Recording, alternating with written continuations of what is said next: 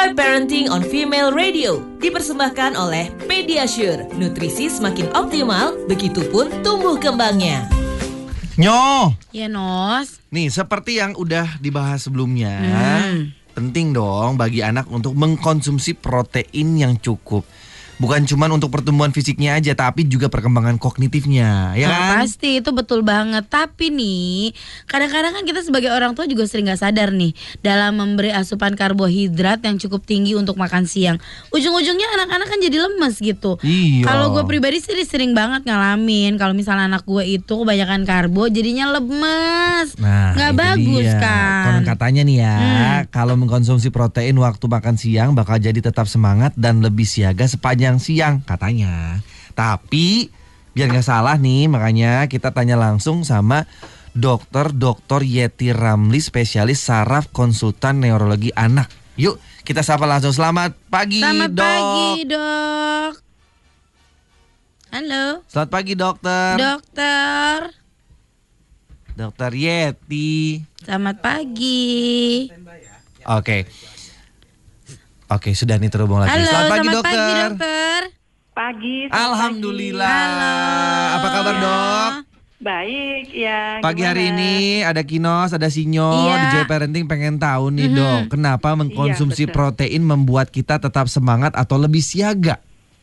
Oke, Mm-mm. ya. Jadi begini, sebenarnya tubuh kita itu membutuhkan eh, zat gizi dalam kondisi yang seimbang. Oke.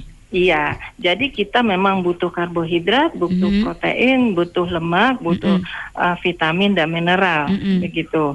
Nah, pada saat kita terlalu banyak mengkonsumsi uh, karbohidrat, Mhm. itu dia akan meningkatkan yang namanya asam amino triptofan, Mhm. yang ini akan me- dirubah menjadi serotonin. Hmm. Nah, serotonin ini yang membuat kita menjadi gampang tidur, Oke. ya meningkatkan- ngantuk. ya, lem- Iya. ngantuk, Mm-mm. ya betul, ya meningkatkan nafsu makan. Nah, sementara protein itu nanti eh, akan dirubah jadi asam amino di dalam tubuh kita Mhm. yang akan ada salah satu dari asam amino itu namanya tirosin, itu dia akan ber- dirubah menjadi norepinefrin dan dopamin. Hmm. Nah, ini yang akan meningkatkan kita lebih semangat, lebih ber eh, jadi lebih eh, aktivitasnya lebih eh, maksimal seperti itu. Ya. Hmm, Oke, berarti makanannya Iya. juga harus dipilih yang mengandung protein Betul. ya. Iya, tapi Oke.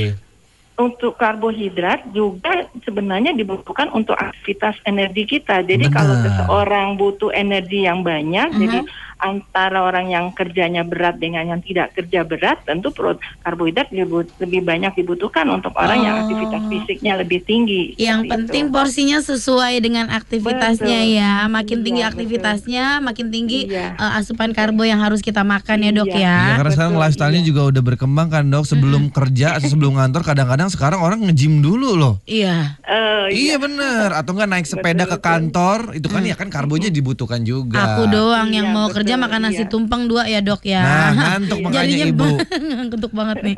Oke oke Kalau untuk anak-anak gimana nih kasusnya dok Masalah karbo Iya. dan juga protein Iya, jadi begini, pada eh, anak-anak usia di atas 4 tahun Mhm. itu dia membutuhkan 10 sampai 30 persen dari eh, Berat badan? kalori itu eh, dari eh, membutuhkan protein, ya. Oke. dari 10 sampai 30 persen dari kebutuhan kalorinya, ya. Nah, sementara dia juga butuh karbohidrat, ya, untuk eh, perbaikan sel-sel dan energi seperti itu.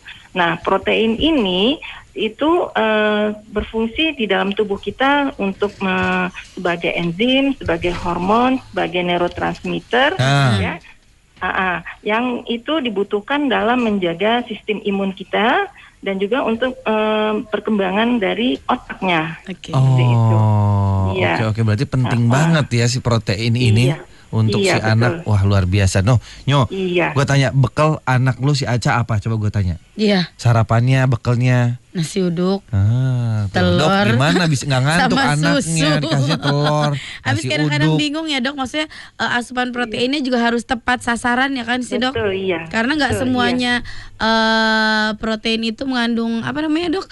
Yang asam Asam amino. asam Amino. ya dari beberapa asam amino yang udah ada dari 20 itu kan ada yang harus kita dapetin dari makanan juga kan. Iya betul. Nggak diproduksi iya. sendiri gitu. Dok, nanti Iya, betul. kita lanjut lagi ngobrol. Pengen tahu Iya. juga apa peranan lain dari protein untuk pertumbuhan otak Nah, anak. itu Oke. pertanyaan Iya. aku tuh, Dok. Sesaat Tapi lagi ya, nanti Dok, ya. ya.